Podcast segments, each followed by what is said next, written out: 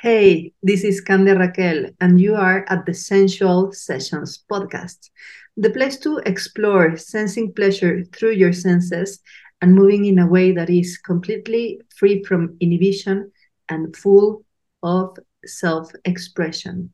And if you're new, please go to centrodepoder.com and get yourself signed up to get these episodes weekly on your inbox. Today, we have a very special guest. This is Jessica Graham. I believe she's a very interesting human being because she's a movie star, she's an author, she's a meditation teacher, she's kind of an activist. She's my friend on Facebook. Like, wow, she accepted me. And I am very happy that she is here with us today. Welcome, Jessica. Mm, well, thank you. Thank you so much for asking me to be here. And thank you for that um, really generous introduction. Um, I'd love to actually st- start this out by doing something that is just slightly out of my comfort zone, but it's something I'm leaning into because when I think about embodiment and whole self expression and um, pleasure, um, I also think about, you know, authenticity. And mm-hmm. so something over the last 2 years that I've been exploring and feeling into and kind of soft launching is my gender expression. And these days, uh, I've really landed in if I have to choose a pronoun, my pronouns are they, them for yeah. this at this time. Um, and so I I share that. It's something I'm even many of my friends are just finding out because it took some time for me to kind of rest in what felt most authentic for me and what felt in my body felt the best and felt good. And that's what feels good. So i'll share that with you just because you are also my friend.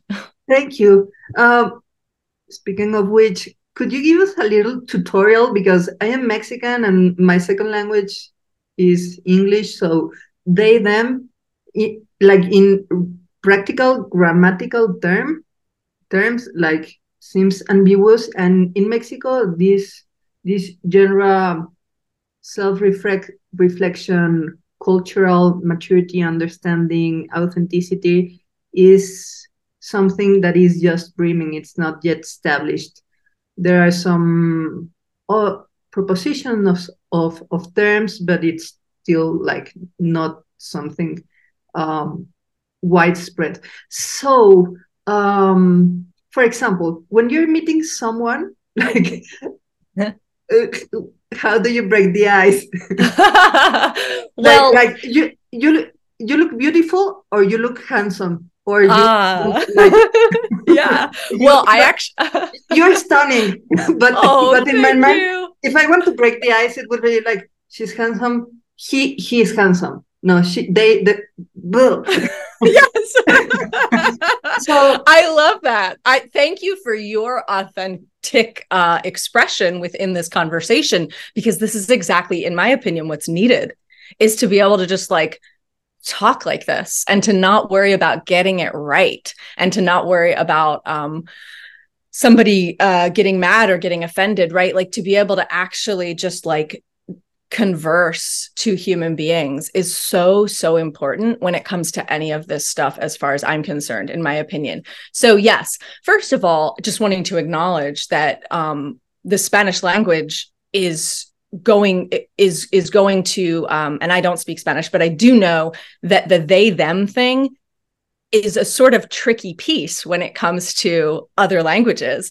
And um and so just wanting to acknowledge that uh as far as like breaking the ice I love that you said beautiful handsome because I actually like both of those and st- of course I like to be called stunning but um but beautiful and handsome I think are completely gender um, neutral, right? Like that. Well, they are. They are. Yes, traditionally, beautiful is a woman, handsome is a man, but really. Not really. A man can be beautiful. A woman can yes. be handsome, right? Yeah. And so, where do I land? Look, I would say um, I've never wanted to be a man. I've always been very glad that I didn't have that anatomy. Um, I I'm just glad that I don't. for whatever reason. Um, but I also have never, even as a kid, um, identified with this idea of like, I am woman, I am feminine, I am like, it just never resonated for me. And for many years, I thought it had something to do with my trauma and that, or maybe even internalized patriarchy. But over the years and through lots of trauma resolution for myself, and now doing it with others in a as as my main um, work at this time, I've come to realize like, no, this isn't about trauma. This is about just the way that this activity that is me expresses. And that's where that the term non-binary comes in. I don't feel that I I fall into that binary in the way that some folks do. And so uh, I use the they them pronouns because it's what we do here. We we're using these pronouns. Um, I don't think it really encapsulates the the fullness of what I experience as being, but it is the it is a shorthand, at least within this culture, that I can use. Um, but what I will say is that um, I don't uh, I don't strongly identify with the idea of gender at all. Okay. Okay. For myself for myself. yeah. In I I have I have an aspect where I relate and just in short like the, the big lesson that I get here is like before asking someone like how do you identify or or how how do I can call you? Because like that can like slow down spontaneity though it's important.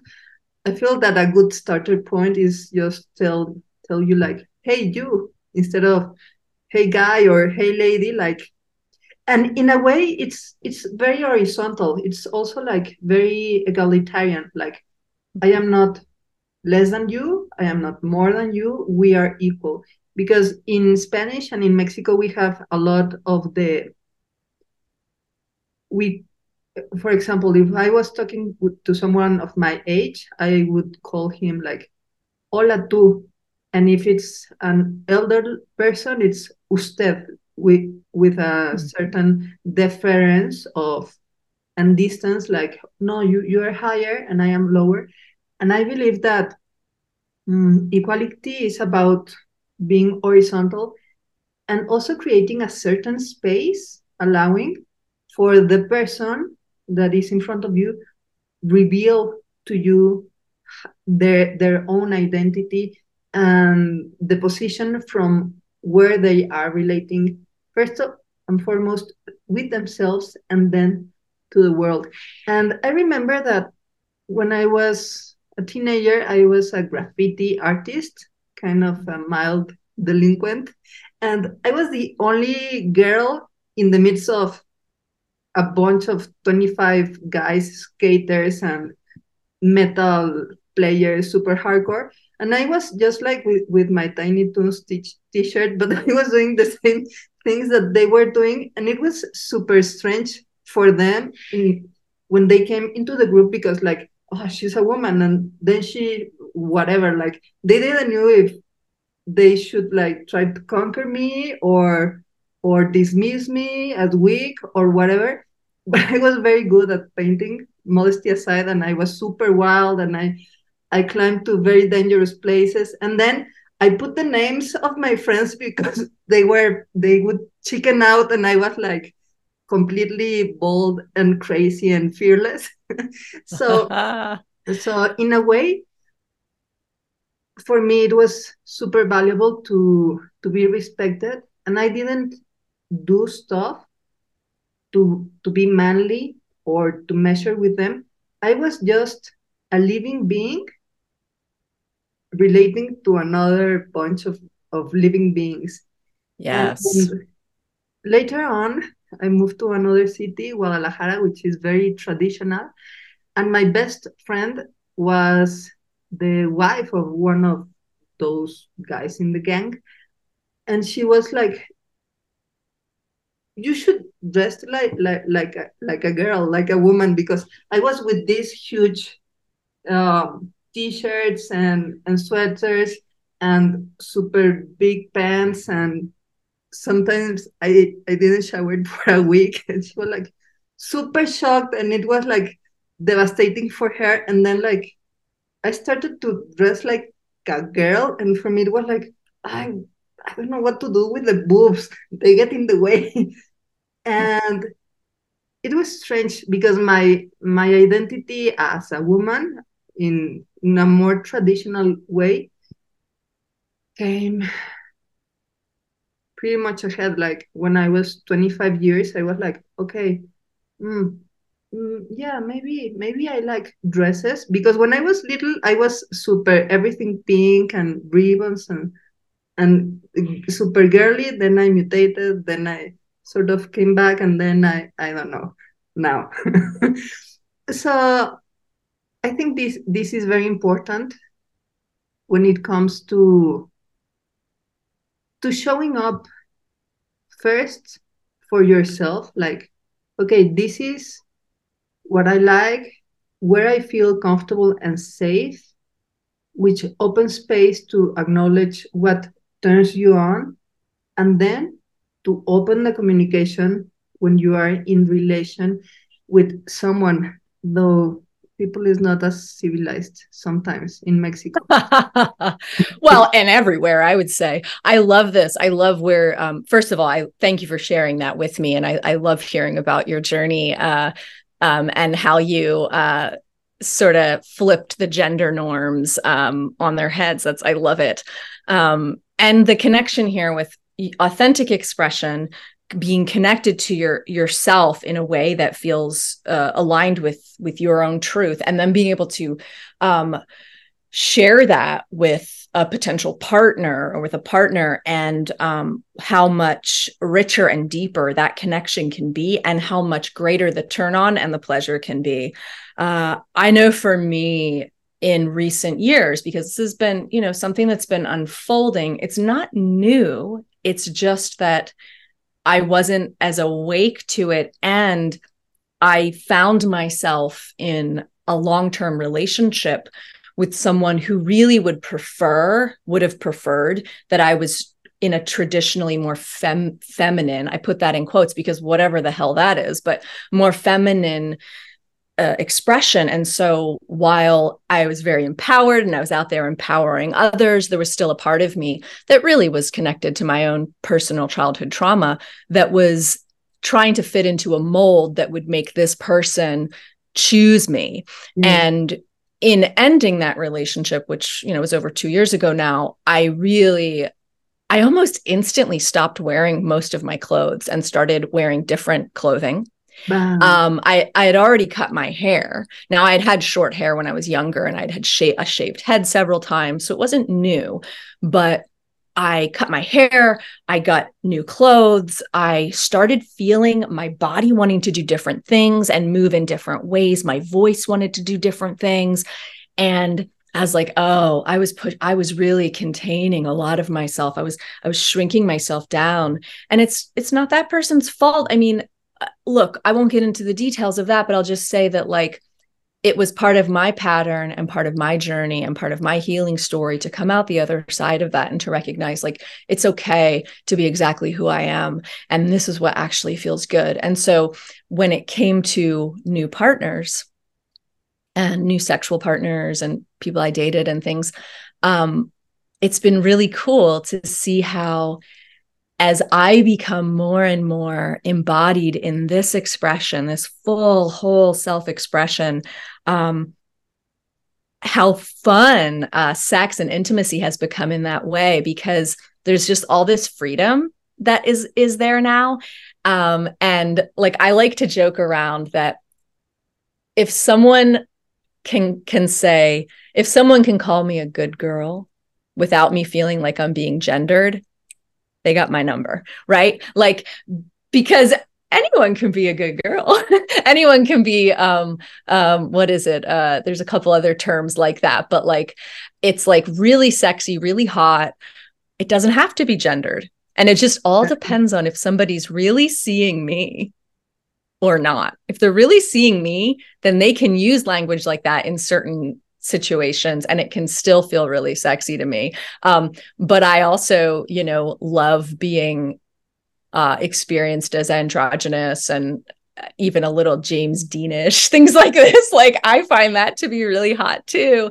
Um, and so sex has become more fun and more pleasurable. I mean, I've always had good sex in my life. Like I've just whatever been blessed in that way, but um, it's gotten even more fun and even better.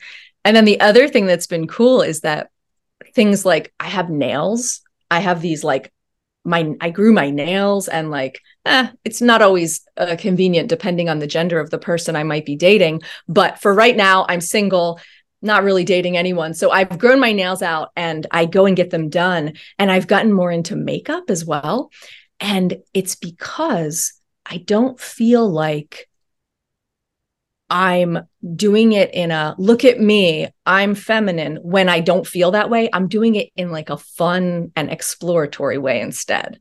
And so what I, it's like there's this curiosity and this exploration and this play and pleasure and embodiment and turn on that has come from me saying here I am this is me. Exactly. So, yes. Exactly because it's coming forth to the world as you are moment by moment with that fluidity and especially in interaction with the other or with the environment. I think in those times i would might as well being called like a mean motherfucker. Yes. and, and that like yeah because intimacy it's like pure creative force. Like we're here because of sex. Like we are at the well things are changing now and people it's also the outcome of cellular sex but not necessarily their parents. But i think we're still from from the raw generation that we're the karmic result of our parents making out. So yep. why caging yourself exactly on the arena where there should be absolutely no limits beyond the one i mean first and foremost consent. But after that like that's the arena to to full freedom of of expression. And sometimes like uh i i had a friend that that said like the problem with people that is out of control in their lives is that oftentimes they are controlled in the bed and the other way around. Like put control where it should be? Like have your finances under control and lose control lose your head go crazy in bed because that's the place. Like there you are coming into the encounter with yourself or with others in a piece of furniture that won't let you lie. Like it's like a, a lie detector because you who is in the bed? It's not your iphone your profile your credit. That's you naked.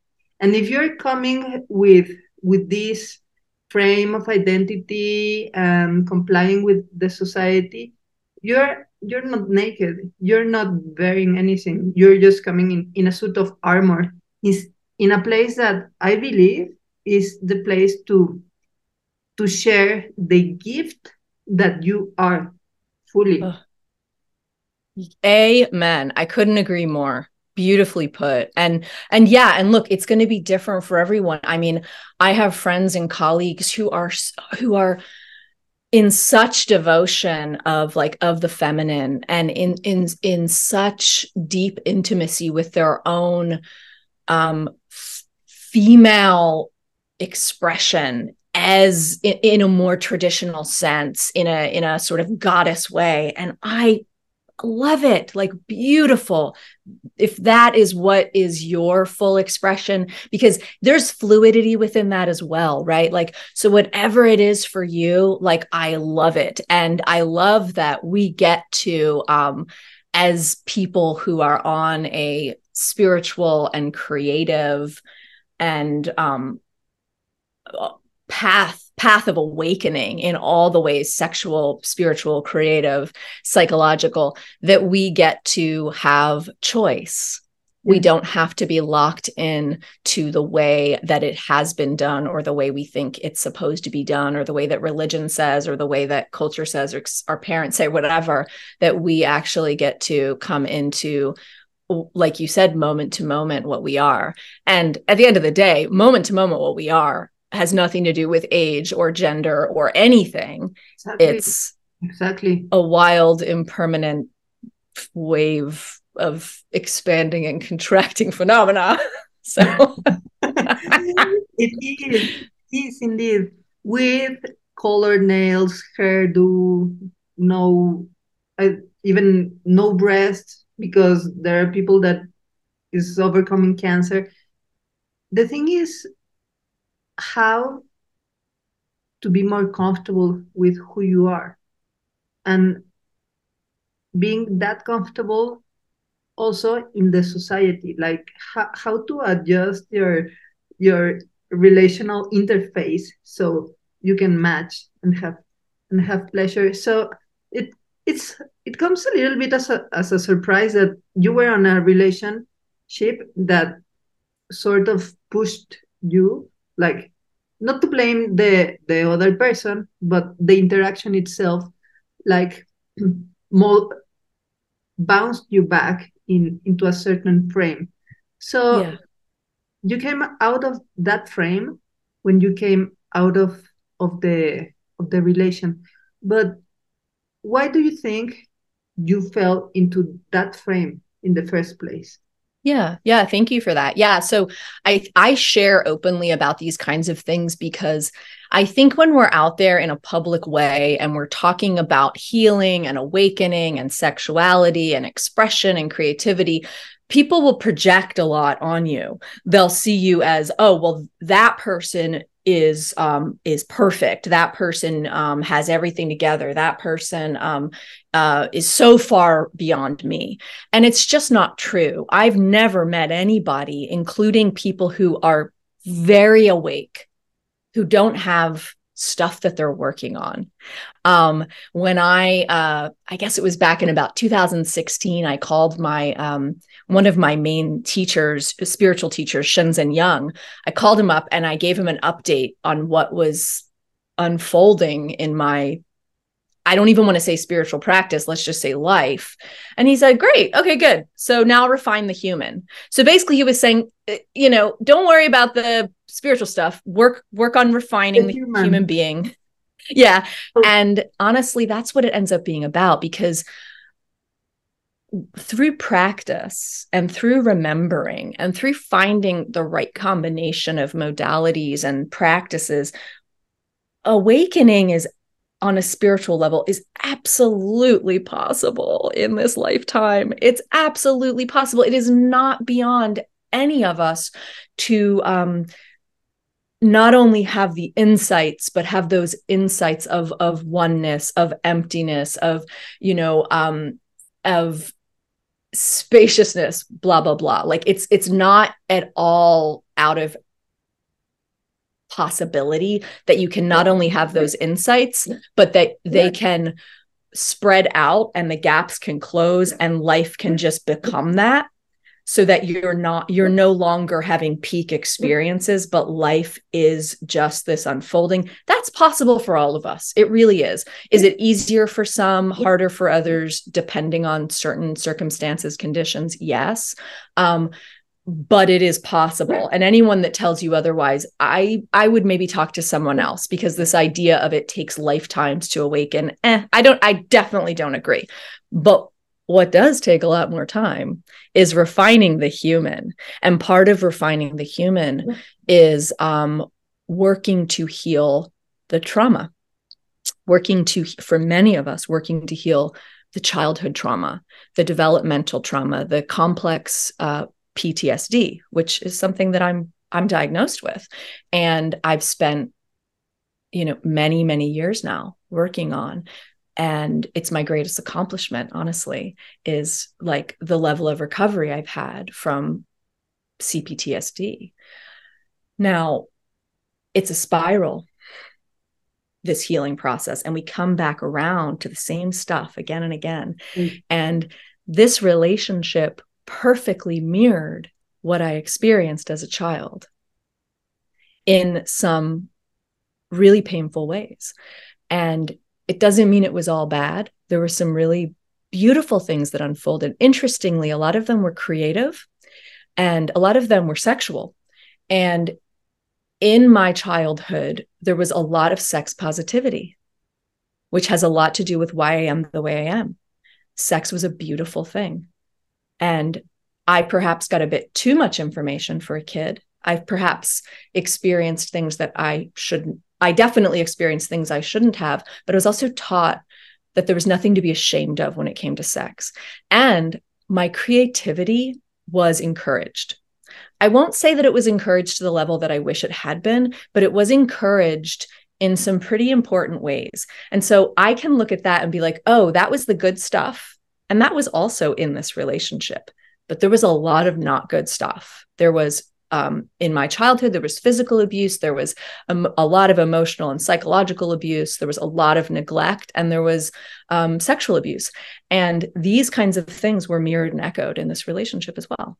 And so we repeat these patterns because at the limbic brain level, this is what we associate with love and intimacy. This is what feels safe. Because if, as a little kid, in my experience, um, you're getting all this love and affection, and then you're getting physically abused or you're getting neglected or a parent is disappearing into addiction or mental illness and then you're getting a bunch of love and then right it's it's like so inconsistent and so frightening to the nervous system but that's what you're getting then it's going to wire in that that's home, that's safe, that's normal. And so while I had done a huge amount of work and I'd come a long way, um, I was still working it out. And I probably will continue to. I'm not going to work it out in the same way. I don't need to do that again. I don't ever need to do that again. um, but evidently I did. And so I think it's important to know that I'm not the only trauma resolution specialist, meditation teacher, sex and relationship guide that's going through this stuff. All of them are. All of them are. All of them are on some level that I've seen. Now, uh, we all have our own battles and we all have our own areas of challenge, but none of these people out there who are leading the way are without these challenges. And I am definitely not.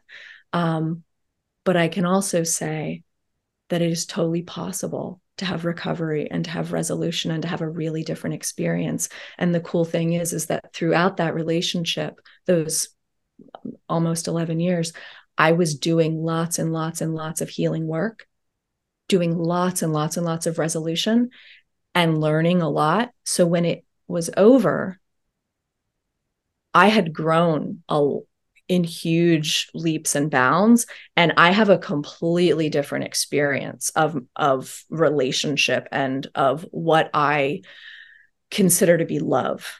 And so it wasn't like it was wasted time.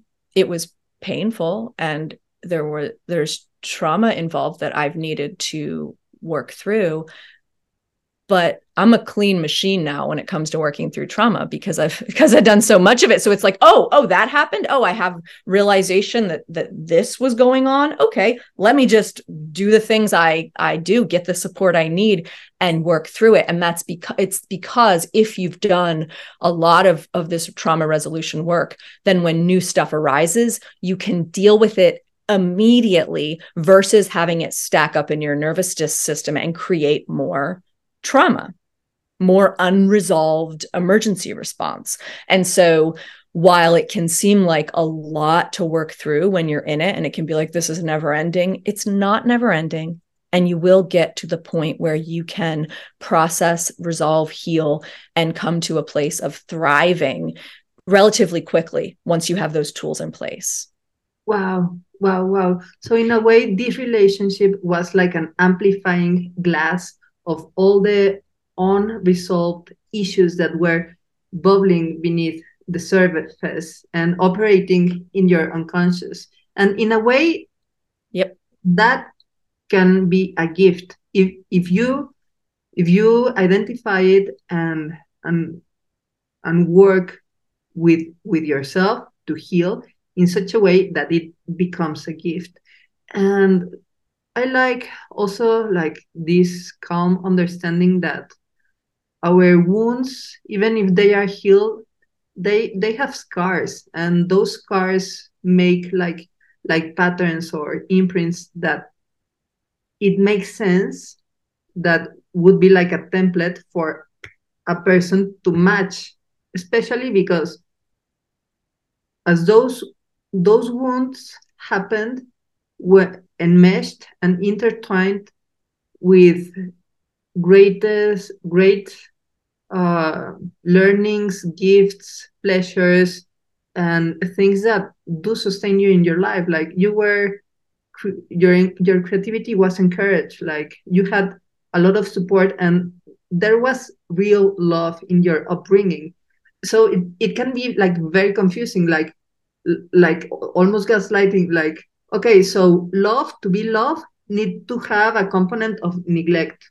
And creativity need, needs to have a component of abuse because that's what i learned. And then it turns out that you're not a kid anymore. You're a grown up and and an exercise of that maturity is to be creative about it and and say like hey this is interesting. But but not from a frame of now i want to be healed and perfect so i can be secret so i can be loved and accepted and get validation because now i am not a crazy someone. But mm-hmm. in, in a more gentle and realistic and practical way of understanding that it's okay to be undone. It's okay and, and it's a fact that there are things that are wounds that may never heal but the rest of the self has become strong enough and loving enough and supportive enough to to carry that wound and protect it and keep it like safe. Like don't let anyone get into this open area of flesh and if someone falls in there like act on the spot with, with the tools so it's very relieving because there's like a i believe a, a cultural procrastination to pleasure and awareness mm. and, and awakening because mm. no i cannot get enlightened until i am no longer a sinner especially here in mexico that every everyone is super catholic like uh-huh. first I, I want to like be perfect and then I will be deserving of. While working with refining our humanness, like feels less enclosing, feels like more spacious, feels more allowing, and also more inviting for others to also be human on their yes. journey. Yes. Yeah. And I mean, if we look at like if we if we look at the you know the story of jesus for example this is a human someone who's come human form suffering making mistakes feeling angry feeling sad feeling disappointed feeling joyful right? Like so even the who who you know if if we follow that religion we lift we lift high we still see that reflection we still see that path we still see that journey and that's i mean that's what i personally love about jesus is like this is this is someone who um who was fully in humanity and also awake. And that's like to me that's the thing. Like that's what we want. That's that's what i want. That's yeah that's that's what we want. And about this humanness oof how how is it possible to to feel well we are all deserving of pleasure. That's our birth birthright. It's pleasure and sensual pleasure sexuality fulfilling intimacy. That's our birthright. That shouldn't be questioned. And even though like we know that and maybe even if we are okay with ourselves there's always like this little cricket in in the shoulder reminding us of the people that is suffering in the world. And then it's super hard to feel like how can i be here like in the garden like scratching my belly smelling the flowers when are when there are like kids dying in a hosp- in a bombarded hospital no? So yeah. my question is like what is an ethical way to behold the contradictory fruits that life in its raw reality offer us? Like yeah like how how, how can we like yeah get get off without checking out. And checking out meaning ah. yeah, nice little pl- nice little plug for my book there. I like that. Yeah product placement here. Yeah I, am gonna ask you about your your book in a few but sure sure. Uh, th- this is like like the foreground to that question like yes ha- how can we like be open to pleasure when the world is going on apocalyptic times full on yes well i will say that it is even more important that we connect to our pleasure as the world is burning um, and I actually want to recommend a book that is not mine. It's Adrienne Maree Brown, Pleasure Activism. Wow. And this is the the politics of feeling good. And it was written and gathered by Adrienne Maree Brown. And so there's a bunch of different um, women and femmes of color who have created this book.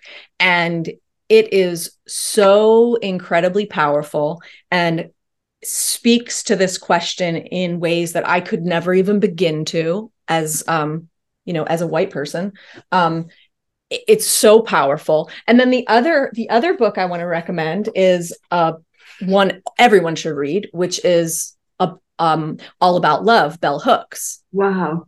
And wow. there's a there's actually a line in this early in this book that kind of really changed a paradigm for me which was um she talks about how love and abuse cannot exist together which I thought was very, I mean, I don't know that I can 100% say that is my perspective or philosophy, but it was very healing for me to take that in and to um, validate the parts of me that suspected that yes. that were like this can't be love and in many ways it's not. And so those are those two books i think answer a lot of these questions really well. So i would just refer listeners to those books and to those amazing women. Um, and i will also say uh, that when we are encountering these horrors and heartbreaks of being human in this world that is just filled with suffering um, and unconsciousness and ignorance and hatred and shockingly though not shocking at all um, movements of devastation against each other. Um, we must we must connect to our own pleasure. Because if we don't, we do one of two things generally. We shut down and we shut off. And that leads to complic- being complicit. That leads to condoning. That leads to being part of the um, tragedies and uh, violations of humanity that are happening. So we we we kind of shut down and we get um apathetic um or we drop into like the the the most base of ourselves like this is what i believe and i'm right. And it's you versus me and me versus you. We get into that space where so many people are this sort of tribalism right? Or we go into such deep despair because it hurts so much to see what's happening in the world and what's happening to our fellow humans um, that we go into such deep despair that we just become mentally ill. Yes. We yes. become uh, unable to function and we uh, also shut down, but it's a different flavor of it. It's where we are just constantly caught in the darkness and we only see that and our hearts are just torn apart in ways that are are not um, conducive to growing and um, deepening awakening and love. And so we don't want those options. We want the option of like, I am fully human. My heart is totally broken and my heart is totally whole uh, and I can witness and take action, and at the same time take care of this beautiful human that has this complicated and delicate nervous system, and uh, and I can therefore live another day, you know. And so for me, pleasure is an incredible resource and it's an important resource for activists therefore pleasure activism right? That book. Um, so yeah so we must we must we must we must emphasize our own pleasure. And by doing that also by um, being in pleasure and being in the embodiment of all the pleasure that's available to us even when we're in emotional or physical pain uh, we're modeling that for others. Yes. and that's a that's such a gift. That's such an important um, uh, kind of activism is to show that actually even even though even with all of these horrors it is possible to to feel good. And it doesn't mean that you're avoiding it doesn't mean that you're checking out it doesn't mean that you're bypassing. You are so awake you're so present that you're recognizing it's not black and white. There's a whole massive, never ending rainbow of, of human experience. Yes, it's not black, black and white. And pleasure brings in the colors to, to the darkness in reality. So I love what you're saying because, yes, denying ourselves pleasure, like in a way, is is an act of self self violence understanding pleasure as as an expression of health and an expression of our authenticity and our plain raw life force. And and bypassing this this bodily pleasure is like subscribing to to the narrative instead of taking an active role not in the narrative but in reality as a whole that is super complex. And it's also an act of resistance of not surrendering our our pleasure ability that is a true epicenter because it resonates, it's contagious. And mm. it's so needed, especially in times of, of challenges, because what where are the solutions in creativity? And it doesn't mean shutting down it doesn't mean sugarcoating reality saying everything is perfect but actually beholding beholding life as as it is. Exactly. Yeah so beautifully put. Yeah and i think like this uh, idea of turn on and of sexual and sensual pleasure um, coming back to this rewiring of what is love and what is right relationship. Um, same thing with sex and pleasure and sensuality. It's like to understand that we can feel safe. Yes yes, yes. that we can feel safe full body nervous system level safe while also really turned on. Yes. well we can do that in our own personal growing. Like if you have sexual trauma if you have any kind of trauma like learning that oh I can be safe in my body and I can be safe in my turn on. Like for me, what turned me on the most was actually being unsafe was actually being abused in some way because that's how my system was wired. My lust and love chemicals were developed when I was very small and while I was in this inconsistent, like unstable and scary, dangerous experience, right? And so I'm going to experience um, my turn on based on that. Well, that's been rewired. You know, I've changed that. So I'm not turned on by that anymore. It's not sexy to me.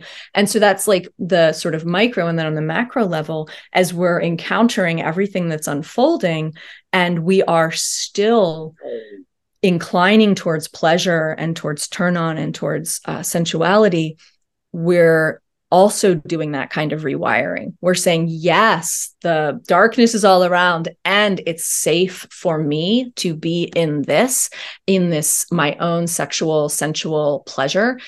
And therefore, I, um, I can go out into the world feeling safe because I've invested in this kind of safety within myself and, and within my my sexual relationship with myself, with others. Yes. I can relate with this kind of idea of of love and lust being tied to a certain kind of at least mild abuse and being despisive of everything mediocre or lukewarm. But it took time for me to understand that like like a great uh, argentinian psychologist said that if there's no if there's no tenderness in communication that's mistreatment and it took me a while like understand tenderness doesn't mean fluffiness or baby voice that can be actually like like nice nasty like yes. and yeah and there's a lot of this culture of i'm i am saying something super nice in this tone but is has a sarcasm underneath and mm-hmm. and that's not it that's not love that's mistreatment that's mm-hmm. abuse from from any layer and tenderness and love are actually not lukewarm at all mm-hmm. they are very frontal and takes a, a boldness uh, being quite quite frontal and and yeah like the key is safety and safety meaning seeing and listening the other and respecting the other and seeing yourself listening to yourself and respecting yourself and then meeting in that place. And i believe that that's the perfect ground for spanking if you're into it or like passion yes! and intensity. Like that's the real deal. That's where you become really naked. I remember madonna saying that, that it's easier to sh- to to show your ass than your feelings.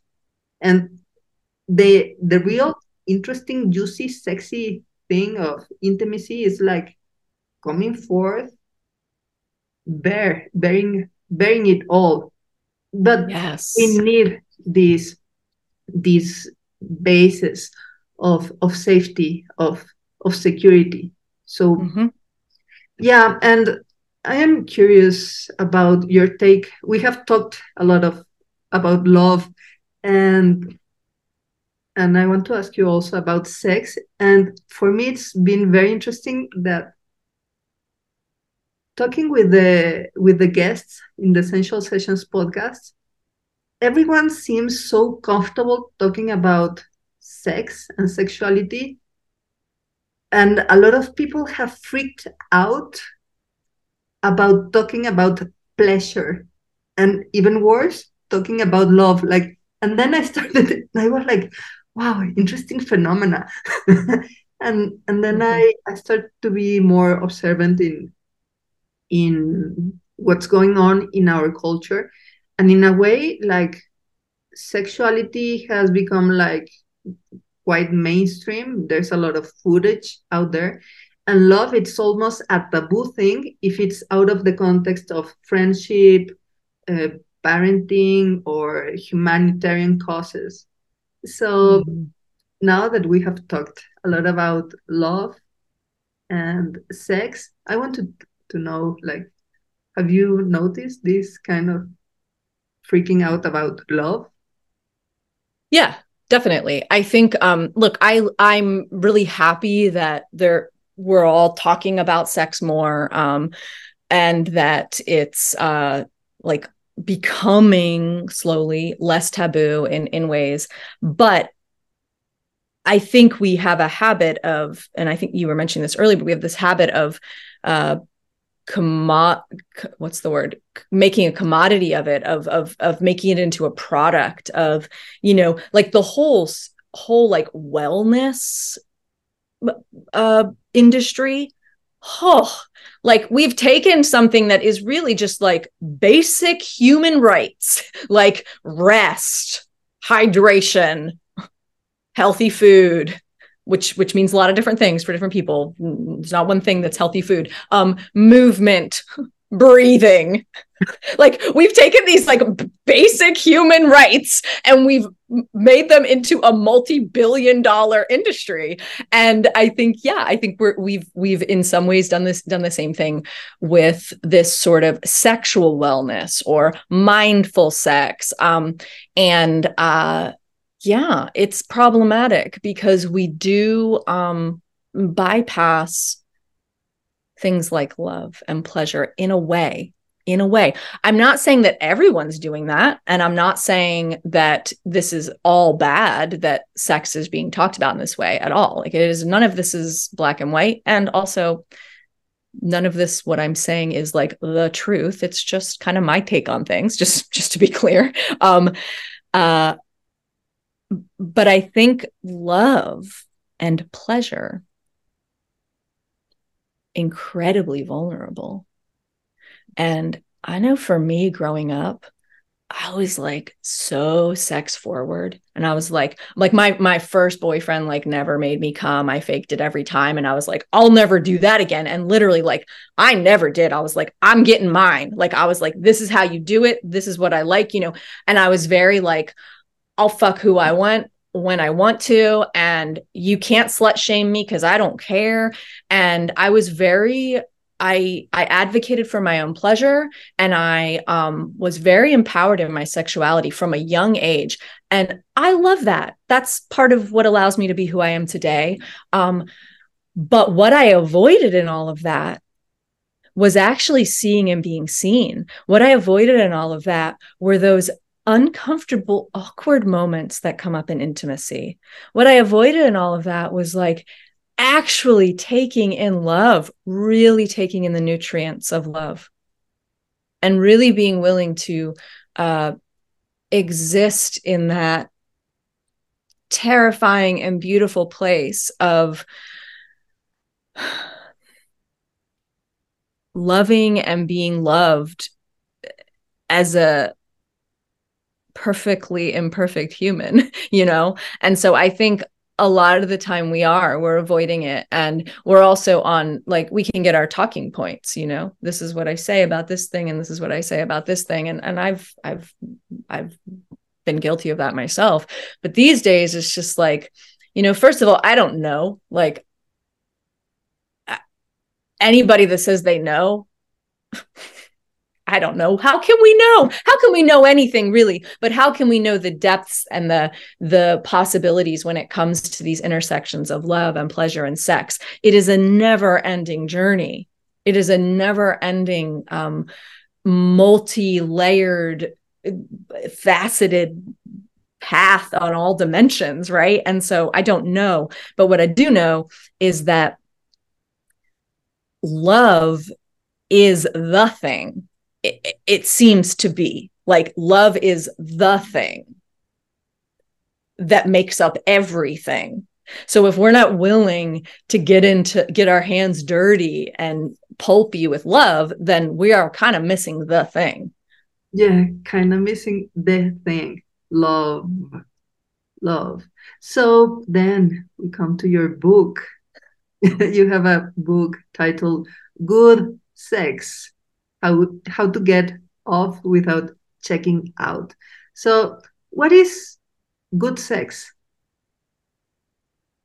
I mean, I think we've been talking about it throughout this conversation, yeah. right?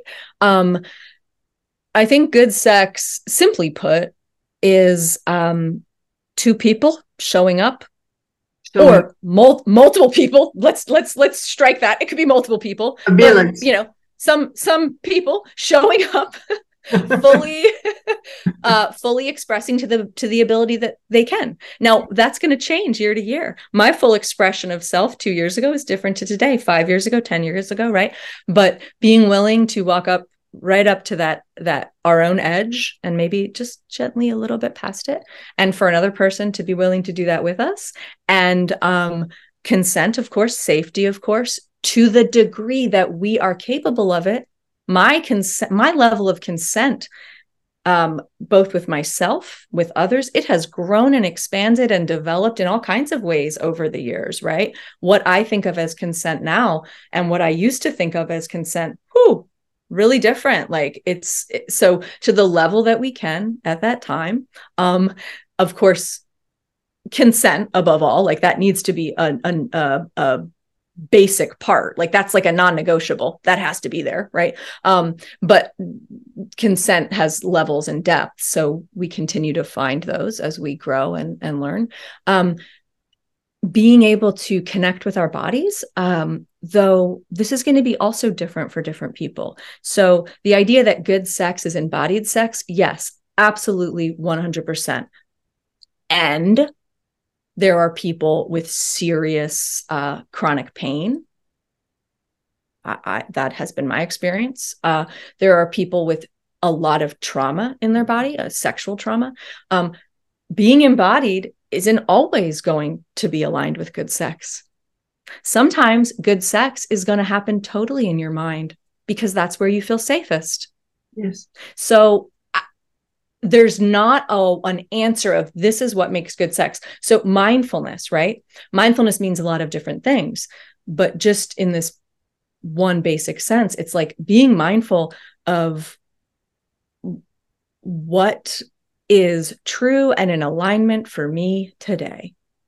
Yes. And acting based on that and making love based on that and fucking based on that and kissing based on that and the other person or people doing the same. So for me, the bar is very high as far as the kind of um, expression of self that I want to encounter when I'm in physical relations with someone. Like i need to know that that person is in consent with themselves. I need to know that they feel safe to be there. Um, i need to know that they can communicate with me and say what's what they like and what they don't like and um, that that they're creative and in touch with um, all of the you know possibilities that they're not locked into a black and white way of thinking about sex. So that's that's what i'm looking for when it comes to good sex. And yes i have like preferences and things that i like and things that specifically turn me on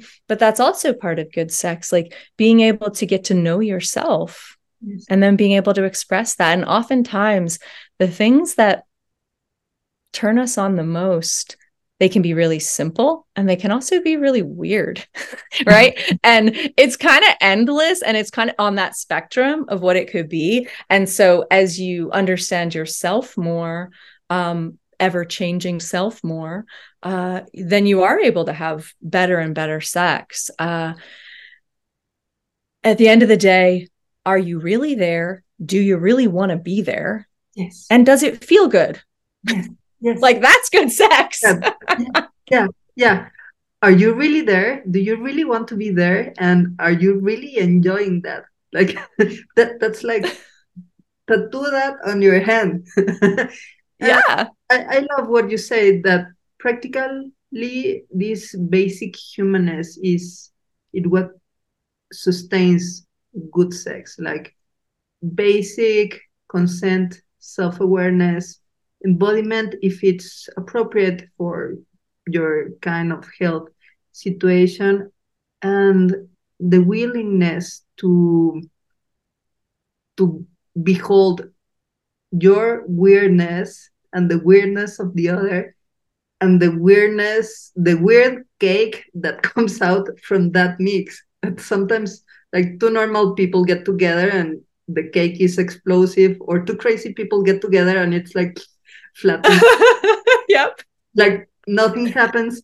So yeah, sex is is a domain of the mysterious in a way. Like it's it's pure, pure, pure magic. Like it's it's the energy of of life life force and creating life like of course like fortunately reproduction is no longer mostly the consequence of of sex so why wouldn't we fully enjoy this this gift that we have of becoming fully intimate so jessica I love this conversation. It's very important, meaningful, and practically has a lot of of little doors for for the sensualists here to open and go order that book, read, then study this little bit, learn, play, explore. Very happy to have you here, truly. Such a pleasure. Thank you so much for this really um, enlivening and uh, enriching and fulfilling conversation. I, I really deeply appreciate it. Thank you. So tell us, how can we learn more about your many doings? Where can we watch your films? Where can we buy your book? Yeah. so, yeah, yeah. So, um, coming soon is jessicagraham.com. Right now, it's under construction. Currently, you can get information at yourwildawakening.com. Um, and then I'm I'm fairly active on Instagram, and my Instagram handle is Jessica Clark Graham, and that's my TikTok handle as well, Jessica Clark Graham. So those are two places where I tend to put content. And then I have a YouTube channel with a bunch of meditations, some of them around mindful sex um, and that uh, that is the channel's called Wild Awakening, and you can also just uh, find my YouTube channel on any of my socials or on my website. Um, and the book is available wherever books are sold. So you can get it through Amazon, you can get it at libraries, you can get it at you know independent bookstores. Um, and there's an audio version we don't have a Spanish language version, and I don't know why. And I've asked multiple times. So, I mean, maybe we can get some people to contact my publisher and be like, "Hey, Spanish language." Um, but there is a Dutch language and then a Czech uh, version as well. So those are available. Uh, and um, a lot of the work that I do these days with clients is I I work a lot with trauma. I'm doing trauma resolution, so I I'm certified in somatic trauma resolution um, and in an archetypal sort of uh, trauma work. And then I'm also trained in brain spotting, which is a trauma modality that's an offshoot of EMDR. And that's what I'm really passionate about. Um, and you can find information about that. There's a form to fill out if you want to learn more. Um, you can get that on my website or on my um, Instagram. And um, as far as the films go, yeah, there's a a bunch out there. There's stuff on Amazon. Um, and uh, there's more coming soon. Um, there's a feature called The Tangle, which is a sci fi feature, and that's available um, to rent or buy or stream. Um, and there's a bunch of other stuff out there. So if you uh, if you go to IMDb or you Google me, you'll you'll find it. It's out there. It's out there. Okay. Thank you. Thank you so much. So sensualists, go to yourwildawakening.com to learn more about Jessica Graham and follow her everywhere in social media with the handle at Jessica Clark Graham. Correct? Correct. Yeah, and watch the Tangle film that is it's up already, right? Yes, yes, it's available to rent by stream. Yeah. Sci-fi. Nice. And also, if you haven't already, go get the free guide to Awaken Sensuality at centrodepoder.com and catch you next time. Until then, remember to sense your fire so you can share the flame.